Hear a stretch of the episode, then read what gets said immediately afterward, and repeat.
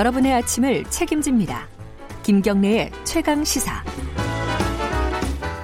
매일매일 가장 핫한 스포츠 소식을 가장 빠르게 전달해드리는 최강 스포츠 KBS 스포츠 취재부 김기범 기자 나와 있습니다. 안녕하세요. 네, 안녕하세요.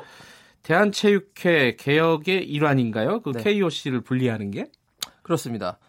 KOC가요, Korea Olympic Committee라고 해서 한국 올림픽 위원회입니다. 그러니까 IOC의 한국 한국 이제 그렇죠. 네. 예, 예. 올림픽을 총괄하는 단체인데요. 네. 우리나라 같은 경우에는 대한체육회 내부의 KOC, 그러니까 대한체육회가 KOC의 역할을 겸하고 있는 것이거든요. 예. 올림픽을 총괄하는 단체가 대한체육회인데 올림픽 출전, 뭐 훈련, 참가 규모, 비용 이런 모든 거를 정하는 것들을 대한체육회가 도맡아 하고 음, 있습니다. 네. 이 대한체육회에서 KOC를 분리시키자는 움직임이 음. 일고 있는데요. 일단 네. 지난주에 문화체육관광부 정부죠. 정부가 KOC 분리를 적극 검토한다고 발표를 했고 예. 그리고 오늘 이 정치권에서 음. 국회에서도 이와 관련된 법안 국민체육진흥법 개정안을 발의할 예정입니다. 그 안민석 의원 등 이 예. 문광 의원들이 이제 예. 주도하는 그 법안인데요. 예. 정부가 이 국회 정부와 국회 이 두 주체가 KOC 분리를 추진하면 뭐 사실상 대한체육회가 거부할 수 있는 방법은 없습니다. 이 대한체육회가 이제 국민 세금으로 운영되는 약한 1년에 한 4천억 가까이 예. 아유, 쓰는. 단체인데요. 예. 국가 기관이기 때문에요.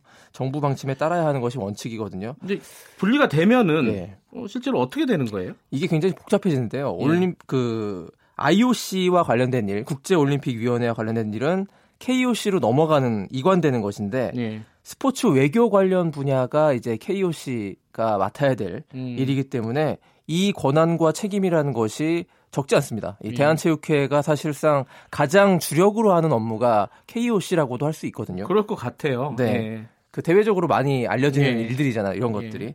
그 결과적으로는 대한체육회 영향력이 줄 수밖에 없다. 네. 왜 이런 움직임이 나오느냐? 이 최근에 이제 스포츠계 성폭력 사건에 대한 어떤 네. 대처 능력, 자정 능력이 대한체육회가 떨어졌기 때문에 네. 여기에 대한 처방으로 이 KOC 분리하는 안이 지금 추진되고 있는 것이거든요. 음. 이렇게 된다면 대한체육회 역할은 국내 대회 네. 그리고 국내 선수들의 운영 관리 육성으로 제한됩니다. 음. 그래서 어, 국내 대회가 중 가운데 가장 큰 거는 전국체전이라고 할 수 있는데요. 네. 이 정도 선에서 대한체육회의 역할이 그 마무리가 되는 그런 것인데요. 굉장히 대한체육회 내부에서는 반발할 수밖에 없는 아니고요.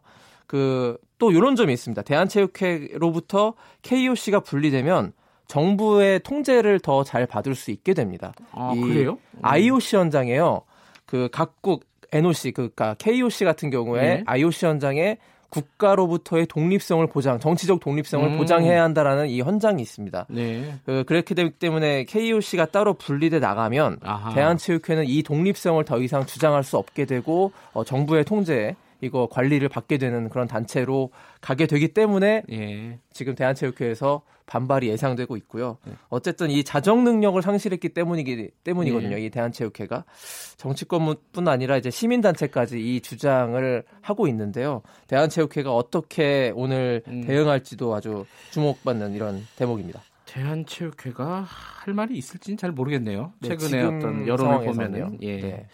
프로야구 소식 하나만 들어보죠. 어, 연봉이 10억이나 삭감된 네. 선수 한 해예요? 작년에 비해서? 그렇습니다. 야. 기아의 윤성민 투수인데요. 작년 그러니까 연봉이 워낙 많았습니다. 작년 예. 연봉이 12억 원이었는데요. 12억 예. 5천만 원 정도 됐는데 올해 연봉이 2억 원으로 무려 10억 원 넘게 급감했습니다. 왜 그래요?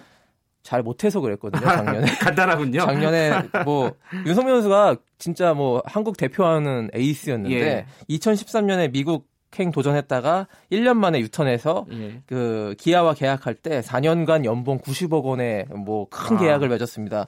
근데 그 이후 제대로 잘 못해서 예. 작년 같은 경우에는 그 승 자체가 없고요. 8패에 아. 평균 자책점 6, 6.75라는 이 초라한 성적을 내면서 연봉이 대폭 10억 원이나 삭감되는 이 추운 겨울을 맞게 됐는데요. 윤성민 선수도 이거 인정해가지고 흔쾌히 음. 이 연봉 삭감 받아들였다고 합니다. 힘내서 또 이제 부활해야죠. 네. 축구 자 네. 일본이 결승 올라갔고요. 그렇죠. 카타르하고 아랍에미리트 아 근데 카타르가 4대 0으로 이겼더라고요.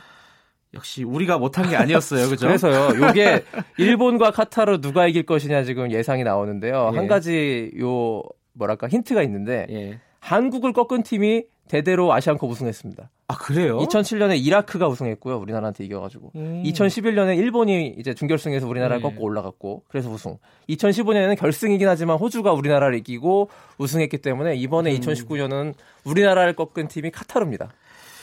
좋아해야 될 일인지 좀 그- 이상하네요 이거는. 많은 팬들은 아무래도 일본보다 카타르를 응원하시는 분들이 꽤 많이 아, 있더라고요. 요즘 분위기가 좀 그래요. 네. 여기까지 듣겠습니다. 고맙습니다. 고맙습니다. KBS 스포츠 취재부 김기범 기자였습니다. 김경래 최강 시사 1부는 여기까지 하고요. 2부에서는요.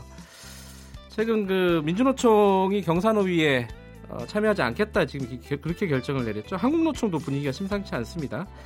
어, 그래서 경사노위 대화 중단 이유를 한국노총 김주영 위원장 연결해서 들어보도록 하겠습니다. 3부에는 주진영 전 하나투자증권 대표와 함께 경제 직설 마련되어 있습니다. 김경래 최강 시사 잠시 후에 뵙겠습니다.